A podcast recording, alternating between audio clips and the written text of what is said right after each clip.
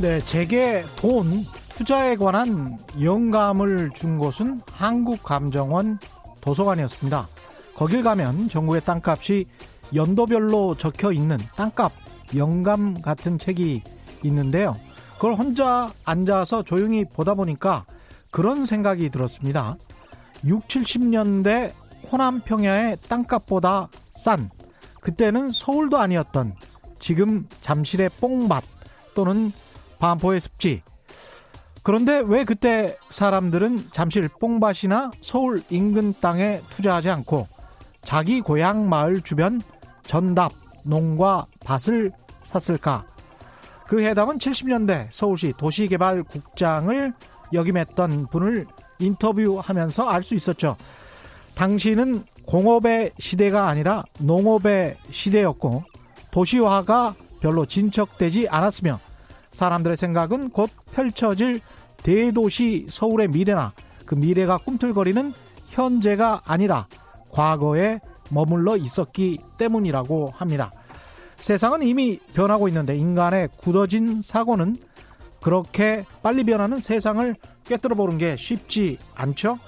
그래서 오늘 어, 우스갯소리처럼 누군가가 라떼 이즈 호스라고 저에게 말하면서 눈웃음을 칠 때 아, 저는 스스로를 돌아보게 됩니다. 제가 생각이 과거에 머물면 안 되겠구나. 그럼 사고가 굳고 생각이 딱딱해지고 그렇게 되면 유연하지 못하게 되고 유연하지 못하면 상상을 못하게 되고 상상을 못하게 되면 꿈도 못 꾸고 미래도 보이지 않겠구나. 미래가 보이지 않는다면 투자의 아이디어도 찾을 수 없는 것이지 뭐 그런 생각을 하게 되죠.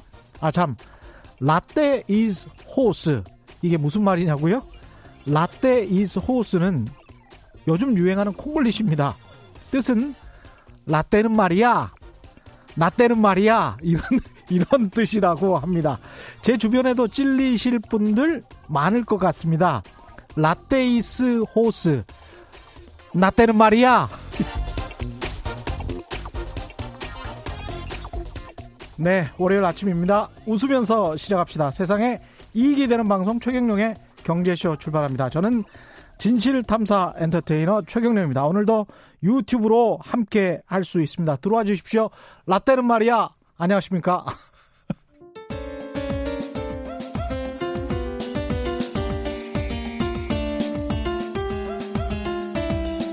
어려운 경제 이슈를 친절하게 풀어드립니다. 돈 되는 경제 정보를 발빠르게 전해드립니다. 예리하면서도 따뜻한 신사 이종우 이코노미스트의 원포인트 경제 레슨. 네, 국내외 경제 흐름을 분석하고 실질적인 투자 정보도 전해드리는 one point 경제 레슨 시간이죠. 오늘도 이종우 이코노미스트 스튜디오에 나오셨습니다. 안녕하세요. 예, 안녕하세요. 예. 오프닝이 참 재밌네요. 라떼는 말이야. 예. 많이 해보셨죠? 사실은 그 고위직까지 쭉 역임을 하셨지 않습니까? 그렇죠. 예, 뭐그 증권사에서. 그, 예, 그 예. 말을 아마 제일 싫어할 거고요. 라떼는 말이야. 이렇게. 예. 그다음에 또 하나는 후배 직원들이 제일 싫어하죠 그 말. 예. 예 그리고 상상을 을 말씀하셨는데 예. 아, 참 그 피부에 와닿는다라는 생각이 드는 게 음. 제가 생각해 보니까 상상을 잘했었으면 예. 엄청난 부자가 될 수 있는 기회가 있었다라는 그러니까요. 생각이 상당히 많이 들어요. 그러니까 상상이라는 게 예. 젊은 사람들만 꿈을 꾸는 것처럼 이렇게 생각을 하잖아요. 네. 근데 성경에도 노인들이 꿈을 꾼다라는 귀절이 있어요. 네. 그게 굉장히 의미하는 바가 크거든요. 예. 노인들은 꿈을 사실은 거의 꾸지를 않습니다. 예. 미래를 생각하지를 않는데 노인들이 꿈을 꾸고 희망적인 생각을 갖게 되고 이거는 굉장히 유연해진다는 거거든요. 예, 그렇죠. 제가 예. 입사를 해서 어느 정도 있다가 그때는 이제 뭐 증권주 이런 게 난리였었는데 예. 제가 입사하고 한 몇 개월 지나니까 꺾여서 내려가더라고요. 근데 예. 조금 지나서 한 2, 3년 정도 지났을 때 그때의 삼성전자 주가가 5천 원 기준으로 3만 원 정도. 5천 원 기준으로 3만 그러니까 원. 지금으로 따지면 얼마입니까? 한 3, 어, 그 지금 F분을 500원으로 50대 1로 했으니까 50대 1로 했었습니까? 예, 예. 음. 계산이 잘 안 계산이 잘 안 되네요. 예, 뭐 예. 아마 한 1,000원이 채 안 됐을 예, 몇백 원 수준일 것 같은데요. 예, 예. 한 예. 어, 6, 700원 정도였을 예. 것 같은데 그게 음. 지금 어, 거의 5만 5천 원 정도 됐지 않습니까? 그러니까 거의 100배 오른 거거든요. 그러니까 삼성전자라고 하는 주식이 우리가 그렇게 접근하기가 어려운 주식이 아니잖아요. 그럼요. 그죠? 예. 네, 그런 거고요. 그 다음에 2000년 전에 99년도가 됐을 때 IT에서 난리가 예. 아니었었거든요. 예. 그것도 또한 보면 상상하지 못했기 때문에 그냥 넘어갔던 것 같고. 그렇습니다. 그 다음에 한 3년 정도 지나서 중국이 처음으로 이제 그 떠올라오기 시작하면서 음. 그때 또 중국 관련해서 굉장히 그 난리를 냈기 예. 때문에 예. 가만히 생각해 보면 5년 정도 만에 한 텀씩 엄청나게 큰 어, 이렇게 계속 다른 주제를 가지고 이루어지는 사이클이 있었는데 일종의 기술혁명 같은 예, 것도 그렇죠. 있고요. 그런데 예. 가만히 생각해 보면 그렇게 많은 기회가 있었는데 단 한 번도 제대로 그 그를 보지 못했다라는 생각이 예. 많이 들어요. 결국에 보면 가장 큰 이유는 뭘까? 음. 나때 마리아였던 것 같습니다. 그러니까 내가 옛날에 그랬을 때 예. 그걸 봤는데 저거 말도 안 되는 거야. 안 돼, 뭐 이러면서 그걸 예. 했는데 예. 세상은 그만큼 굉장히 많이 바뀌었는데 그렇죠. 결국 그거를 상상하지 못했기 때문에 그 모든 것들을 다 놓쳤다. 이런 그렇죠. 생각이 많이 듭니다. 어떻게 생각해 보면 노키아 같은 회사가 망하고 그 수많은 엔지니어들이 나와서 그 중에서 앵그리보드 같은 엄청난 어플리케이션이 개발이 되고 이런 것들도 사실은 상상을 못 했었거든요. 예, 그렇죠. 노키아 망하고 핀란드 끝나는 줄 알았어요. 예. 근데 완전히 다시 부흥했지 않습니까? 네이버가 어제 계산을 해봤더니 5천 원 기준으로 해서 주가가 910만 원인가 하더라고요. 아. 그러니까 그것도 또한 야 그렇죠. 세상이 이렇게 바뀔 수 있다라고 하는 거를 어떻게 생각하면 조금만 더 고민을 해봤으면 상당히 이해를 할 수 있는 부분이잖아요. 그렇습니다. 예. 그런데도 그냥 넘어간 거는 음. 제가 봤을 때 상상력이 없었다. 그런 그렇죠. 생각이 좀 많이 듭니다. 그래서 가끔 멍 때리면서 상상을 좀 해보는 것도 필요할 것 같습니다. 네, 그러면 그... 상사가 싫어하시죠. 어, 그래서 왜 쓸데없는 점에 예. 생각하고 있다고. 나 때는 말이야 정말 열심히 일만 했어. 뭐 이런 이야기를 네. 하실 것 같습니다. 키워드로 풀어보는 내년 투자 시장이 오늘의 주제인데 예. 먼저 지난주에 정부가 2020 예. 내년 경제 정책 방향을 발표했습니다. 예. 예, 주목할 만한 포인트가 좀 있나요? 예, 크게 네 가지 이제 정책 방향을 음. 정했습니다. 혁신 동력 강화, 경제 체질 개선, 포용 기반 확충, 미래 선제 대응 이렇게 음. 이제 네 가지를 내놨는데 어 세부적인 것들이 조금 더 중요하다라고 봐야 되죠. 음. 어 투자를 통해서 경기를 활성화시키고 그 다음에 관광객 오는 것을 포함해서 내수를 확대시키고 음. 그다음에 그 시스템 반도체나 바이오, 전기차를 통해서 혁신 성장을 한다. 예. 그 다음에 이를 만들기 위한 규제 혁신을 한다. 이게 이제 전체적인 그 그림인데요. 예. 어 아마 그 청취자들께서 어, 좀 특이하다라고 생각하는 부분들은 성장률 2.4%로 굉장히 높게 예. 발표를 한 부분입니다. 그렇죠? 예. 제가 생각했을 때는 그 이렇게 경제 정책 방향을 1년 다음 연도에 어떤 정책을 경제 정책 방향을 갖고 오겠다라고 해서 이렇게 크게 그 얘기를 하고 했던 거는 음. 별로 그렇게 그 전례가 없었다라는 생각이 들어요. 그러니까 예. 상당히 좀 정부는 야심차게 얘기했다라는 생각이 많이 드는데요. 예. 그러니까 왜 이럴까라고 생각해 보면 내년도가 되면 지금 정부가 이제 그, 그 반환점을 더 돌아서 더 내려가지 않습니까? 그러니까 예. 이제 한 2년 정도 임기가 이렇게 남은 그 그렇죠. 셈이 되지 않습니까? 예. 2년 동안 앞으로 정부가 뭘 하겠다라고 하는 걸 명확히 밝혔다라고 저는 생각이 들거든요. 그러니까 음. 다른 것보다도 경제를 활성화시키는 쪽에 올인을 하겠다라고 하는 거를 이번에 그 얘기를 했다라고 보이는데 그럴 수 있는 것 들도 정치적으로 우리가 스케줄을 보면 내년도 4월 달에 총선이 지나고 나면 어 별다른 정치적인 스케줄이 없지 않습니까? 그다음 대선 때까지는. 예. 그 다음에 또 오늘 그 검찰개혁법이 통과됐긴 했지만 검찰개혁법이 이제 국회를 통과하고 나면 그 역시 정치적으로는 특별하게 큰 이벤트나 이런 것들은 없는 상태거든요. 맞습니다. 예. 결국 그 정부가 앞으로 계속해서 어, 이 남은 2년 동안 음. 경제에 올인을 하겠다라고 하는 것들을 얘기하는 것 같고요. 그거는 이번 총리 선임 에도 나타나는 형태이죠. 음. 원래 이제 김준표 총리 후보자를 하겠다라고 얘기했다가 예. 중간에 이제 그 다른 게 이제 그 정세균 그 의장으로 이렇게 바뀌었지 않습니까? 예. 두 분들의 공통점이 경제와 관련한 경제 관료였거나 아니면 또 뭐 경제 그 음. 관련한 이런 그 경험들을 갖고 있다라고 음. 하는 거기 때문에 이런 것까지를 다 모으게 되면 아마 정부가 내년도 얘기하는 것 이상으로서 음. 남은 임기 동안에 경제 올인하겠다라고 하는 거를 얘기하지 않았나 이런 생각이 좀 듭니다. 저는 2020 정책 방향에서 좀 특이했던 게 관광 쪽을 많이 예, 인센티브를 많이 주는 것 예. 그것도 좀 특이하게 봤고요. 제가 관광업계에 있는 분에게 들으니까 국내 관광 같은 경우가 좀 슬픈 이야기이긴 합니다만은 홍콩이 저렇게 이제 중국으로부터 탄압을 받고 때려 때려 맞으니까 사람들이 잘 안 간단 말이죠. 예. 특히 이제 홍콩 같은 경우에 이제 큰 돈을 쓰는 사람들이 꽤 많이 갔었고 그렇죠. 그랬었는데 그 시장이 죽으면서 동북아 쪽, 동남아 쪽에서 어, 패키지로 묶어서 방문할 수 있는 시장이 한 군데가 줄어들어 버려서 네. 그게 이제 한국으로 대체되고 있다. 그러면서 상당히 그 시장이 확대되고 있다. 그래서 내년도도 그렇고 내후년도도 그렇고 예약이 상당히 잘 되고 있다는 네. 그런 소식을 들었습니다. 그래서 예. 그런 점들은 한번 투자 포인트로 생각해 보셔도 될 것 같습니다. 예. 예.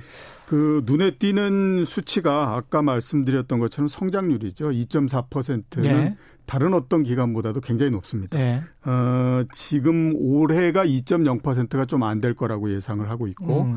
그 다음에 뭐 한국은행을 비롯해서 KDI 같은 데도 2.1, 2.2, 요 정도 수준이거든요. 네. 그 다음에 그 IMF 이런 데도 2.3% 이런 정도인데, 음. 정부가 굉장히 높게 얘기를 했는데요. 정부는 항상 언제든지 모든 기관보다는 가장 높게 얘기를 합니다. 좀 긍정적으로 이야기하죠. 예, 그렇죠. 예. 이게 그 정, 그 우리가 좀 구분을 해야 될게 다른 그 기관들에서 얘기하는 거는 경제 전망치인 거고요. 예. 그 다음에 정부에서 얘기하는 건 경제 목표치인 거거든요. 그러니까 아, 어느 정도를 목표로 해서 하겠다라고 하는 거인데다가 음. 또 정부가 얘기 그 설정하는 목표치가 너무 낮게 되면 그 국민들한테 와닿는 부분이 좀 다르잖아요. 정부도 경제를 굉장히 안 좋게 보는구나 이렇게 해서 경제 심리적인 위축이 생기기 때문에 음. 아 이거를 항상 보게 되면 경, 정부는 좀 높게 얘기를 예. 하고 예. 이렇게 되는데 그렇게 되다 보니까 이제 연말이 되면 경제부 기자들한테 굉장히 욕을 얻어먹죠. 그 그렇죠. 이렇게 뭐 높게 이렇게 가고 그러는데 예. 아, 이번도 역시 마찬가지인데 그 경제 성장률을 2.4%를 달성하겠다라고 하는 그 핵심적인 그 포인트가 세 개입니다. 음. 하나는 반도체고 또 하나는 설비 투자, 세 번째는 재정인데 반도체가 내년도에 올해보다는 나을 거라고 음. 예상을 음. 하고 있거든요. 올해 같은 경우에 반도체 수출을 포함해서 반도체의 그 물량적인 측면은 네. 거의 1년 내내 변화가 없습니다. 작년도도 음. 하고도 거의 변화가 없기 때문에 네. 물량은 그렇게 크게 뭐 줄어들거나 이렇지 않고 안전적으로 유지돼 있었는데 올해 나빴던 건 이제 가격이 워낙 안 좋았기 때문에 그렇거든요. 예. 근데 그 가격이 최근 들어서 이제 조금씩 회복되고 있고 내년도에는 더 나을 거다라고 생각하기 때문에 반도체가 가지고 있는 큰 힘을 우리가 감안하게 되면 그 부분들이 내년도에 경제 플러스를 만들 거다. 이렇게 음. 해서 이제 어그 내년도 성장이 올해보다는 상당히 높게 이렇게 전망이 되고 있는 거고요. 네. 두 번째로 설비 투자는 정부가 정부뿐만 아니라 그다음에 그 민간 그 다음에 공공 부분까지를 모두 다 합쳐서 내년도에 100조 정도의 투자를 하게 유치하겠다라고 네. 하는 내 계획을 내놨습니다. 음. 올해 경제 우리나라 여러 가지 부문 등에서 가장 안 좋았던 부분이 투자 부분이었거든요. 그렇죠. 예, 그렇기 예. 때문에 이 투자를 활성화시켜서 어, 전체적으로 경제를 끌어올리겠다라고 하는 목표를 내놓은 거고요. 그 다음에 재정은 재정 이미 이제 그 정부에서 통과가 됐는데 처음으로 500조를 넘었고요. 510조 정도 그래서 음. 작년 올해보다도 한 10% 정도 증가를 했기 때문에 아마 재정을 좀 재정 투자가 들어가는 부분 이런 것에 대한 믿음도 좀 있고 해서 아마 정부가 목표치 자체를 음. 모든 사람들이 생각했던 것보다 훨씬 더 높게 설정해서 얘기를 한 게 아닌가 이런 그 생각이 좀 듭니다. 이 정도 뭐 슈퍼 예산이라는 데는 뭐 대부분의 평가가 지배적입니다만은 예. 재정에 관해서 뭐 특별하게 우려할 만한 거는 없죠 내년에. 예. 예, 뭐 특별하게 우려할 만한 거는 없죠. 이제 되게 많이 재정 우려를 할 때는 재정 적자가 굉장히 많이 나거나 이렇게 하는 이렇게 되는 부분들을 많이 이제 그 우려하지 않습니까? 예. 근데 이미 작년 같은 경우에도 보면 재정 흑자가 우리가 추계를 잘못 한 부분도 있지만 예. 20조 이상의 그 재정 흑자가 발생을 했거든요. 그리고 어, 내년도를 한번 생각해 보면 일단 뭐 그 성장이 지금보다도 올해보다 좀 낮다라고 하면 거기에서 플러스돼서 나오는 부분들이 있을 거고요. 네. 그다음에 부동산 세제를 올리고 한 부분들도 있기 때문에 510조 정도의 예산안을 편성을 했다라고 하더라도 그렇게 재정 적자가 심하게 발생하거나 이럴 가능성은 별로 없습니다. 음. 재정 적자가 발생한다고 하더라도 그게 뭐 10조 이내 이런 정도이기 때문에 그거는 뭐 그렇게 크게 문제가 되거나 그럴 가능성은 별로 없거든요. 네. 대신에 이제 재정을 투입하면서 한 가지 정부가 그, 이, 이 중점적으로 어, 얘기했던 부분들이 있는데 그게 뭐냐면 그동안에 이제 재정 들어가면서 제일 재정과 관련해서 말이 많았던 특히 재정 지출과 관련해서 말이 많았던 거는 복지 예산 쪽으로 너무 많이 들어가는 거 아니냐 이런 네. 얘기들 많이 했잖아요. 예. 그래서 뭐 혁신 성장의 동력이 없다 뭐 음. 이런 얘기들을 굉장히 많이 하고 했었는데 정부가 그런 부분들을 감안을 해서 혁신 성장에 들어가는 돈, 그, 그 재원이나 이런 것들을 상당히 많이 늘렸어요. 그래서 시스템 반도체 개발하는 쪽에 1조 원, 그 다음에 바이오 R&D 부분에 2025년까지 4조 원, 어, 전기차 보조금 관련한 부분, 또 전기차 어, 개발 관련한 부분, 그 다음에 또 소재 장비 관련한 부분 이런 부분들에다가 예산을 굉장히 많이 책정을 했기 때문에 음. 아마 그 미래 성장 동력 을 키우는 데에 일정하게 어느 정도는 재정이 역할을 할 걸로 그렇게 생각이 되고 있습니다. 그 최경영의 경제쇼에서 반도체 관련해서 한 두세 번 정도 상당히 내전이 괜찮다. 이종 이코노미스트 지금 반도체 괜찮다라고 말씀을 하셨는데 이 방송을 듣고 또 바로 예. 오늘 당장, 내일 당장, 오늘은 뭐 장이 끝났으니까 이렇게 이제 사겠다. 예. 이게 이제 주식 초보자들의 일반적인 오류인데. 네, 그렇죠.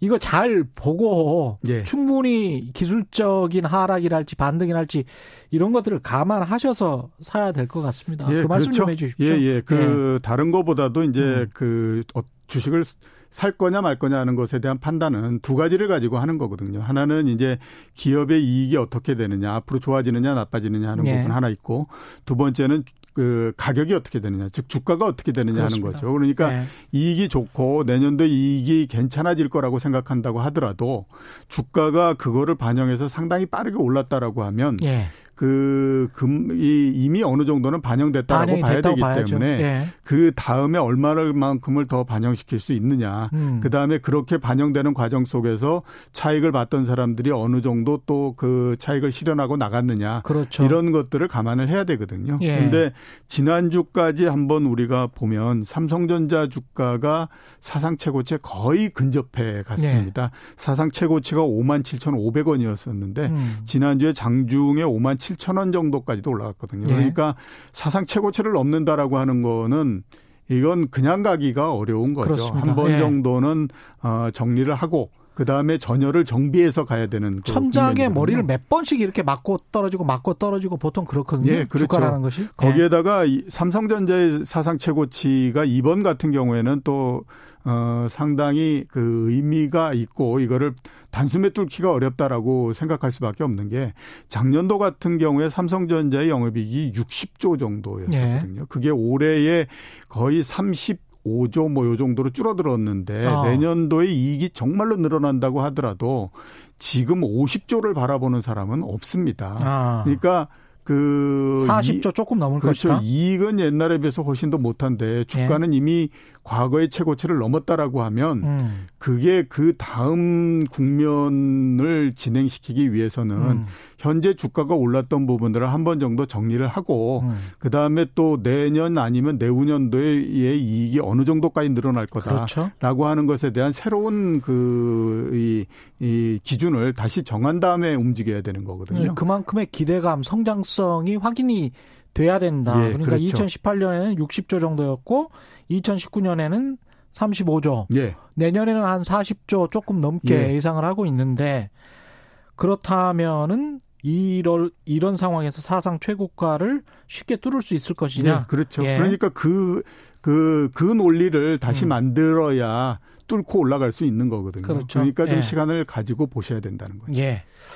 주식을 사고 파는 거는 클릭 한 번으로 아주 쉽게 되기 때문에 보통은 흥분된 상태에서 샀다가 조금 공포스러운 상태에서 불안한 상태에서 파는 경우가 많거든요. 예, 그렇죠. 사고 나면 후회하고 팔고 나면 후회하고 이런 게 주식이라서 예. 이런 것들도 매매 기법이나 이런 것들도 충분히 좀 공부를 하시고 예. 마음에 항상 평정심을 유지하는 게 중요합니다. 예. 그래서 제가 예. 제일 처음에 그 주식 증권에서 들어갔을 때너 예. 잘못하면 꼭지에서 사고 바닥에서 판다 이런 얘기를 그렇죠. 굉장히 많이 들었거든요. 예. 그때는 그게 무슨 말도 안 되는 얘기인가 했었는데 지나 보니까 그런 분들이 굉장히 많습니다. 인간의 왜냐? 본성인 것 같아요. 예, 그렇죠. 예, 탐욕과 그, 공포. 예. 주가가 정점을 향해서 막 올라갈 때는요 음. 주식이 정말로 싸 보이거든요. 그렇죠. 그랬는데 바닥 그게 이제 꺾여내서 내려와서 바닥을 이렇게 향해서 갈 때는요 음. 정말로 얼마 정 얼마나 공포스럽냐면 삼성전자도 예. 부도가 나지 않을까 걱정을 맞습니다. 해야 될 정도이기 예. 때문에 그게 굉장히 그해서 어, 매매는 조금 다른 부분이니까 그 음. 부분은 좀 염두에 두셔야 됩니다. 예, 미중 무역 협상이 이제 타결됐으니까 예. 내년에 수출 모멘텀은 어느 정도 개선될 거라고 예. 봐야 되겠습니다. 그렇죠. 일단 예. 뭐 타결이 됐기 때문에 음. 불확실성이 좀 줄어들었고요. 그에 따라서 세계 교역이 좀 증가할 거로 보이고 그 다음에 또 앞에서 제가 말씀드렸던 것처럼 반도체 수출도 좀 증가하고 예. 하기 때문에 아마 내년도 수출은 어 성장에 좀 상당히 플러스 되는 모멘텀이 될 걸로 그렇게 생각이 되고 있습니다. 예. 도수연님 같은 경우에 내년 조선 업황은 어떨까요? 예. 어, 대우조선해양과 현대중공업이 예. 합병해가지고 외국에서 심사를 받는다고 하던데 음. 그건 어떻게 될 것이라고 생각하십니까? 그 독과점 심사겠죠? 예, 그 예. 제가 그 어제 작년도 이맘때에 어떤 얘기들을 했나 하는 거를 한번 쭉 봤더니요. 예. 어, 올해의 반도체 주식이 좋다라고 얘기한 곳은 아무 데도 없었고요. 어. 제일 많이 올라왔던 데가 어디냐면 그 제일 좋을 거다라고 많이 내, 그, 이, 그 얘기됐던 게 예. 조선이었습니다. 조선이었군요. 그런데 예. 올해에 별로 그렇게 그 재미를 못 본 형태였죠. 예. 어, 그 업종이 아주 나빴다가 최근에 이제 조금씩 개선이 되고 하는 것들은 맞는데요. 음. 그렇기 때문에 그런 것에 대한 기대 이것 또한 있는 것은 사실입니다. 네. 근데 하나 우리가 그 생각을 해야 될 건 조선뿐만 아니라 자동차, 화학 이런 것들이 모두 다 어, 업종의 대피크를 한번 쳤다라는 생각이 들거든요. 예. 그렇기 때문에 이게 올라오는 데도 한계가 있다라고 봐야 될것 음. 같고요. 음. 아마 올해도 그런 트랩에 걸렸다라고 저는 생각이 됩니다. 그러니까 아. 올해 예. 어, 조선업이나 이런 것들이 그렇게 아주 나빴던 건 아니거든요. 음. 근데 주가는 그렇게 좋지 않았던 거는 그 대피크를 쳤다라고 하는 것은 이게 최고로 좋아질 때 어디까지 갈 수 있는가 하는 것들을 이미 봤다라고 하는 거거든요. 그렇게 되면 예. 위가 그 덮여버리는 형태가 되기 때문에 음. 이게 어느 정도 한계 눌려버리는 상태가 되거든요. 그렇네요. 아마 내년도 네. 조선도 업황은 그렇게 나쁘지 않을 텐데 주가면으로 봤을 때는 그런 허들을 넘어야 된다라고 하는 것이 음. 상당히 좀 그 걸림돌이 된다라고 보셔야 되겠죠. 예, 2020년 열흘도 안 남았는데 오늘 사실 이게 본 주제입니다. 예. 내년 투자 시장을 키워드로 지금 정리를 예. 좀 해주신다고요? 예, 그렇죠. 예. 예.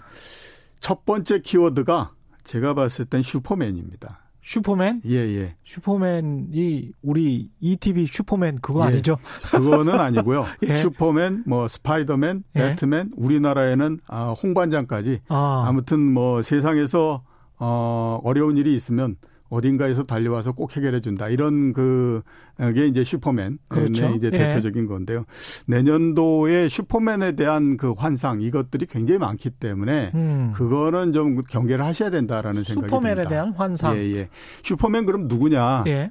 어, 미국의 연준총 의장, 예, 예 그다음에 또 뭐, 어, 그 유럽의 그, 어, 유럽은행 총재, 예. 그 다음에 또 한 사람 한다라고 하면 트럼프 대통령. 네, 계속 금리를 예? 내려줄 그렇죠. 것이다. 예, 예.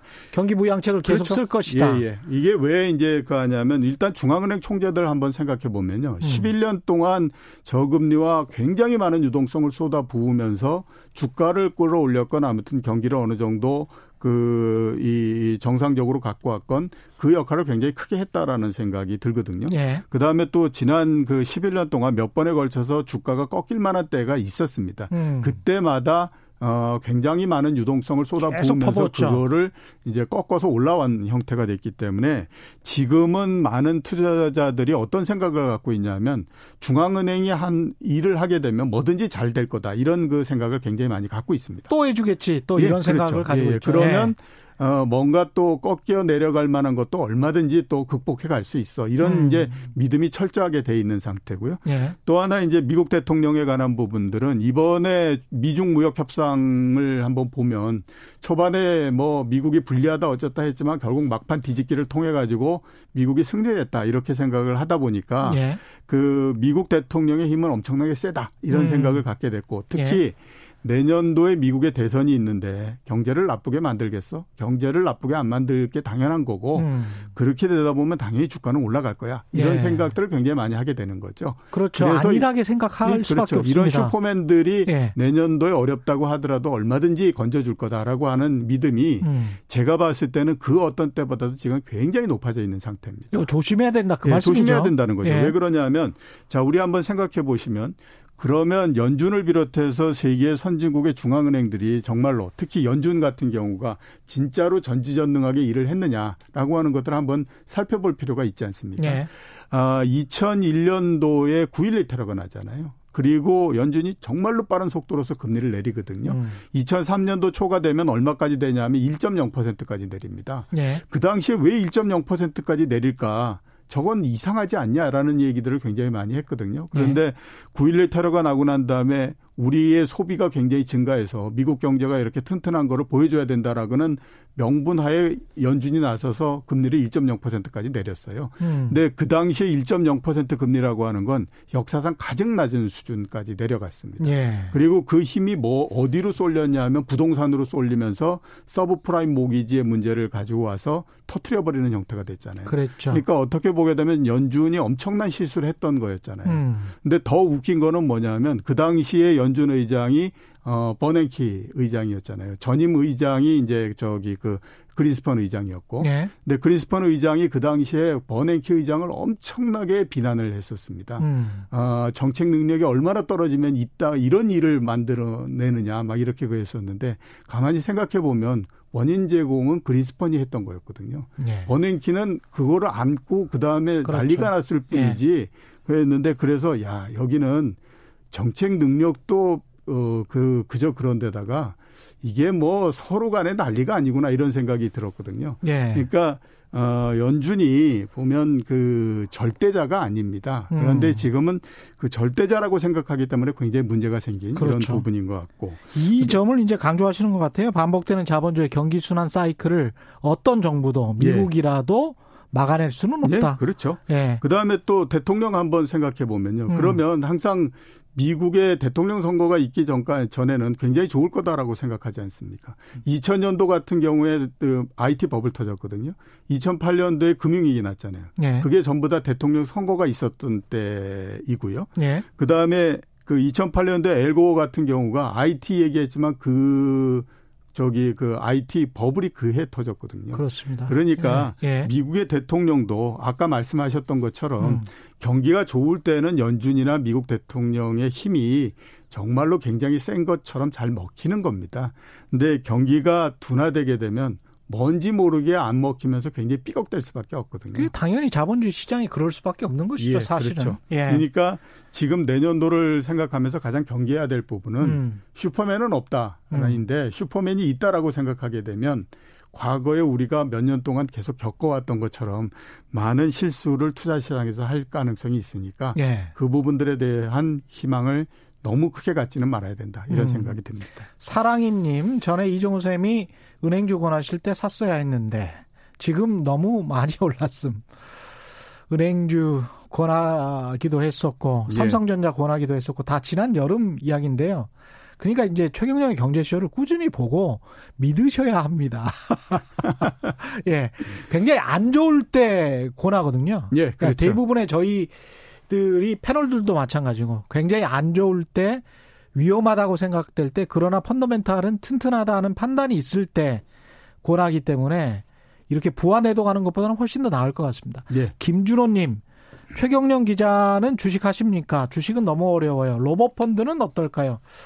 전 주식 한 지가 20년이 넘었고요. 예. 관련된 서적만 아마도 영어 서적까지 포함하면 한 100권은 넘게 읽었을 것 같습니다. 그래서 네.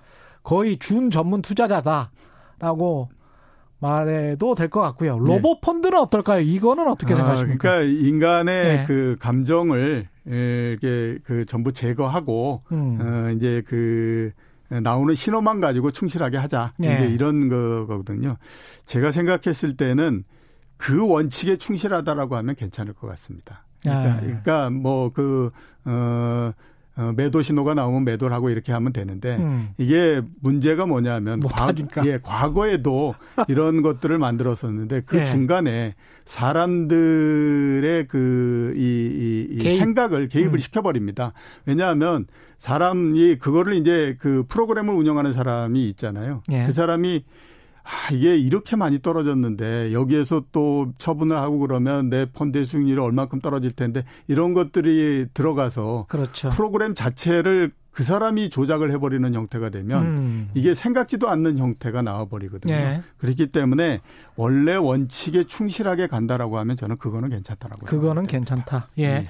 두 번째 우리 일곱 번째까지 해야 되는데 예. 두 번째는 빨리 해야 되겠습니다. 예, 두 번째는 예. 위기입니다. 위기. 아시는 것처럼 예. 중국을 중심으로 해서 굉장히 뭐 위기 얘기가 많이 나오고 있고요. 예. 이 위기 얘기가 많이 나온 것은 옛날서부터 중국의 그 기업 부채가 굉장히 많다라고 예. 하는 것들에서부터 시작하잖아요. 음. 2008년도에 4조 달러 정도였거든요. 이 중국의 기업 부채가 예. 2018년도 말에 얼마냐면 20조 달러입니다. 그러니까 5배가 늘어난 거죠. 20조 달러. 예, 예. 그러면 연간으로 20% 정도씩 증가를 한 거거든요. 와. 그렇게 되니까 많은 사람들이 어떤 생각을 할 수밖에 없냐면 야, 그렇게 많이 늘어났는데 이게 정말로 안전하게 갈 수 있겠냐라고 하는 것에 대한 의문이 굉장히 많이 있는 상태입니다. 경제 성장률보다 훨씬 더 많이 늘어났고 그렇죠. 이게 공식 통계니까 이것보다 훨씬 더, 더 사실은 예, 부채가 예, 있다라고 예, 봐야 되는 볼수 있는 그렇죠? 거죠. 예.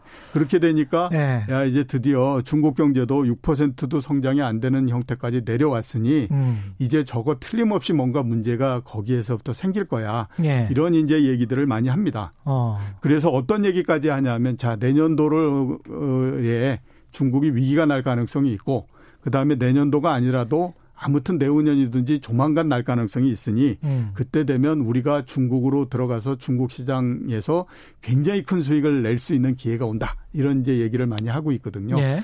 근데 제가 봤을 때는 그거는 좀 맞는 얘기는 아닌 것 같다는 아. 생각이 듭니다. 왜냐하면 우선 예. 위기가 난다고 하더라도요. 그런 것들을 투자하기가 굉장히 어렵습니다. 어렵고. 왜냐하면 중국이 위기가 난다라고 하면요. 우리 우리도 그 어, 거에 휩쓸리기 때문에요. 예. 굉장히 우리 경제도 안 좋아질 뿐만 아니라 그때가 음. 되면 아마 우리 경제도 뭐 위기가 나냐 안 나냐 이런 얘기들을 굉장히 많이 할 겁니다. 음. 그 다음에 또 중국이 위기가 만약에 발생한다라고 하면요. 거기 그 더 안 좋아진다라고 하는 얘기가 수도 없이 많이 나오기 때문에 네. 그이 그, 그 가운데에서 용기를 내서 중국 시장에 뛰어들어서 이거는 그렇게 쉬운 일이 아니기 때문에 그런 쓸데없는 제가 생각할 때는 그, 이, 그 희망을 갖지 마셨으면 하는 생각이 들고요. 또 하나는. 안유아 교수에 대한 강력한 반론이십니다. 또 하나는 네. 우리가 생각해 보면 이렇게 중국의 위기가 발생할 가능성이 높다라고 하는 것이 하루 이틀 얘기 가된게 아닌 겁니다. 예. 오래전서부터 얘기 나왔거든요. 그럼요. 그러면 중국 정부는 가만히 있었겠냐라고 하는 음. 겁니다. 그거를 조정하기 위한 작업을 어, 굉장히 빠른게 지금 했고 그 다음에 지난 4, 5년 동안에 걸쳐서 중국의 성장률을 그 희생하면서까지 그 부분에 그, 이, 를 막기 위해서 나왔거든요. 네. 그래서 지금은 부실률이 옛날에 비해서는 상당히 떨어진 것이 사실입니다. 아. 그렇기 때문에 그런 것들은 좀 감안을 해야 되거든요. 조금 조금씩 구조 조정은 해왔다. 예, 그렇기 예. 때문에 이게 음. 그렇게 중국처럼 굉장히 큰 나라가 예. 그 어느 날 갑자기 위기가 발생하고 이럴 가능성이 그렇게 높지 않기 때문에 음. 어, 중국이 위기를 발가 발생하면 뭔가를 해봐야지 이런 그 얘기를 그리고 그런 생각을 너무 갖지 않고 음. 그냥 정상적인 상태에서 투자를 하셨으면 하는 생각이 저는 정상적인 상태에서 투자를 해도 2020년은 괜찮을 것 같다. 예, 그렇죠. 세 번째는 어떤 키워드일까요? 자, 세 번째는 음. 연장과 돌변입니다. 예. 그러니까 연장은 뭐냐면 아, 지금 같은 경우에 올해까지 11년 동안에 걸쳐서 미국 시장이나 이런 데가 계속해서 올라왔기 때문에 예. 지금은 투자자들이 어떤 생각을 가지시냐면요. 주가는 오르는 게 당연하다라는 예. 생각을 가질 수밖에 없죠. 왜냐하면 음. 투자에 대한 전망이라고 하는 것은 음. 어, 지금 가격이 움직이는 것과 떨어져서 갈 수는 없습니다. 왜냐하면 예. 그거는 사람이 하기가 굉장히 어려운 일이거든요. 음. 대개가 보면 어, 지금의 상태를 연장시켜 놓는 것들이 굉장히 많거든요. 예. 그렇기 때문에 많은 투자자들이 내년도도 굉장히 좋을 거고 특히 미국 시장을 보면 이런 이제 생각들을 굉장히 많이 합니다. 그런데 관성적 사고를 굉장히 그렇죠. 조심해야 되죠. 네, 그런데 그렇게 예. 따지면 맨날 같이 가격은 한쪽 방향으로만 움직이는 거지 않습니까? 그렇죠. 2000년대 IT 버블이 나기 전에 어. 우리가 그거를 야 지금 결과를 보고 나서 야 그때의 PR이 야, 60 몇 배가 됐는데 그게 말이 되니? 이런 생각을 하겠지만 그 당시에 많은 사람들은 어떤 걸 했냐면요. 왜 나스닥의 PR은 60배까지 올라갈 수 있느냐 하는 것들을 타당시 하기 위한 레포트가 수도 없이 쏟아져 수도 없이 나왔습니다. 많이 나왔고요. 예, 예. 아닐 거다라고 하는 레포트는 거의 없었거든요. 그때 그 기억나는 리포트 중에서 매출액 성장률 같은 게 있었어요. 예, 그렇죠. 예. 예 매출액이 1년에 뭐 100% 200%씩 성장하기 때문에 예. 이런 식으로 가면 순이익은 어떻게 된다. 예. 뭐 이런 식의 리포트가 나왔습니다. 그렇기 때문에 가격은 굉장히 오랜 시간 동안에 오르면 돌변할 가능성이 있다라는 걸 염두에 두셔야 되거든요. 예. 이거는 미국 시장과 관련된다라고 제가 생각이 되는데 미국 시장이 올해 30% 넘게 올랐습니다. 음. 그렇기 때문에 내년도에 대한 전망도 굉장히 좋습니다. 아, 미국 주식을 직접 갖고 계신 분도 우리나라에 굉장히 많거든요. 예. 내년도는 올해보다도 훨씬 더 못할 겁니다. 아. 어떻게 생각하면 잘못하면 올해의 우리 시 내년도에 우리 시장보다 미국 시장이 못할 가능성이 있기 때문에 미국 시장을 많이 갖고 계신 분들은 지금 조금씩 정리를 하시는 게 좋겠다. 이런 생각이 좀 관성적 사고에서 벗어나라. 네 번째 키워드는 뭘까요? 네, 네 번째 네. 키워드는 버블인데요. 버블. 아시는 네. 것처럼 버블에 대한 가능성 이 부분들이 굉장히 커져 있습니다. 우리나라는 음. 그동안 버블이 없었다라고 어, 생각을 많이 했었는데 서울의 부동산 가격이 굉장히 많이 올라가고 하면서 네. 드디어 우리나라도 본격적인 버블을 어느 정도 만들어졌다라는 생각이 들고요. 2019년까지 올랐으니까 사상 최초로 예. 정말 역사상 최초로 6년 연속 서울의 아파트 가격이 올랐습니다. 예, 그렇죠. 예, 사상 최초입니다. 예, 예, 미국 같은 경우는 더 심합니다. 음. 어, 대개 버블을 어, 뭘로 측정을 하냐면 순자산을 가처분 소득으로 나눈 숫자를 가지고 그 우리가 그 이걸 버블을 정도로 측정하거든요. 예. 어, 세 번 크게 올랐던 때가 있었는데 2000년, 2008년인데요.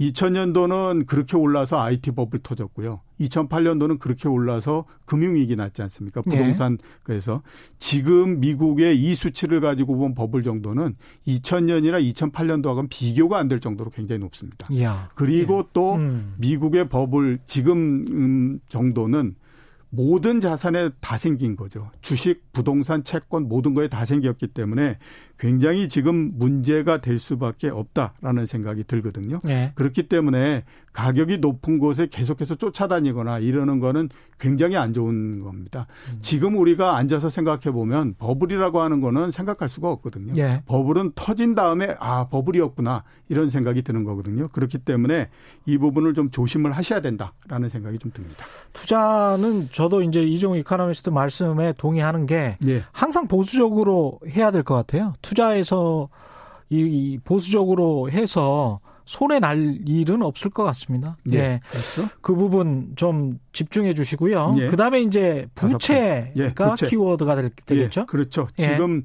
어, 앞에서 중국 부채도 말씀드렸지만 전 세계는 부채에 지금 휩쓸려 있는 상태입니다. 음. 올해 상반기까지 해서 어, 전 세계적으로 정부 기업 가계가 가지고 있는 부채 총액이 얼마냐면 250조 달러 정도 됩니다. 예. 이거를 전 세계 인구로서 나누게 되면요.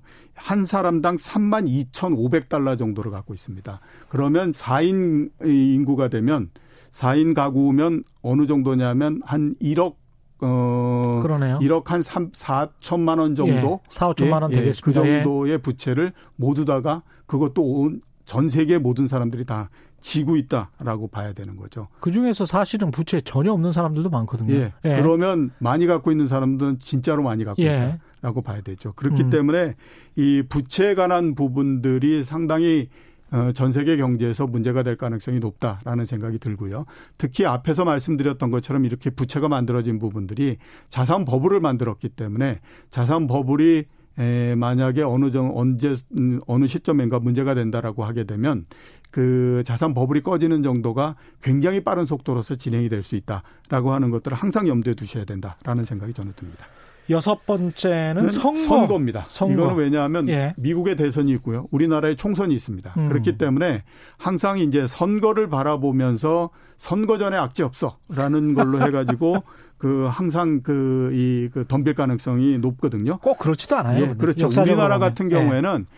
그 선거가 어 시장에 영향을 준 맨 마지막은 1980년 대선이 맨 마지막입니다. 예. 그 이후로는 별달리 아무튼 영향을 주지 않았는데 음. 제가 하나 아주 재밌는 사례를 말씀드리면 2002년도에 대선이 있었거든요. DJ하고 YS가 붙었던 때였는데 대선 바로 직전 날에 주가가 마이너스를 기록을 했습니다. 음. 그러니까 야 이대로는 안 되겠다라고 해서 아 종가 들어가기 전에 강제로 어그 거래소에 전산을 세워 가지고 빨리 그 주문을 매수 주문을 내서 플러스로 마친 적도 있었거든요. 그 정도로 그 선거가 크게 영향을 주지 않고요. 그다음에 미국도 대선이 그렇게 크게 영향을 주지 않습니다. 근데 앞에서 말씀드렸던 것처럼 미국 대선이 내년도에 경제뿐만 아니라 시장을 전체적으로 굉장히 좋게 만들 거다라고 하는 기대들을 굉장히 많이 하고 있잖아요. 그러니까 어 이거는 쓸데없는 기대거든요. 그러니까 선거는 선거고 시장은 시장이고 경제는 음. 경제고 이렇게 분리해서 보셔야 되는 거죠. 마지막 키워드를 소개해드리기 전에 문자 말씀드리겠습니다. 읽어드리겠습니다. 1052님, 미시와 거시, 미완의 경제 퍼즐을 재분해해서 어, 숙련된 본 해석에 따른 차분한 퍼즐의 치열한 완성, 최경령의 경제쇼. 아, 이거 좋은데요? 한번 제가 로고로 한번 만들어 보겠습니다. 아주 좋습니다. 고맙습니다. 7213님, 돌반지가 20돈이 아유 많으십니다. 장롱에 부자십니다. 3년째 있습니다.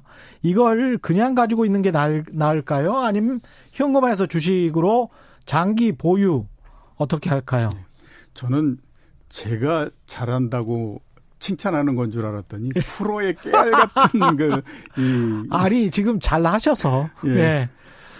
저도 아. 이렇게 덤으로 제가 덤으로 칭찬받는 거예요. 아 그렇습니까? 예, 예 금은 글쎄 제가 보기에는 내년도는 그렇게 뭐 크게 오르거나 이럴 음. 만한 부분들은 별로 없습니다. 없다. 예, 왜냐하면 국제 금 가격은 오를 수 있을 만큼은 올랐다라고 봐야 되고요. 음. 지금이 온스당 1,500달러를 왔다 갔다 하고 이러는 상황인데 물론 과거에 1,800달러까지 올라간 적이 있습니다. 그런데 네. 그거는 신흥국들에서 엄들이 엄청나게 경제가 좋으면서 금에 대한 수요가 굉장히 많이 증가했기 때문에 그렇거든요. 네. 지금은 그럴 수 있는 상황이 아니라서 제가 봤을 때는 그렇게 많이 올라가거나 그러기는 어렵다라고 보셔야 됩니다. 예. 713님 참고해 주십시오.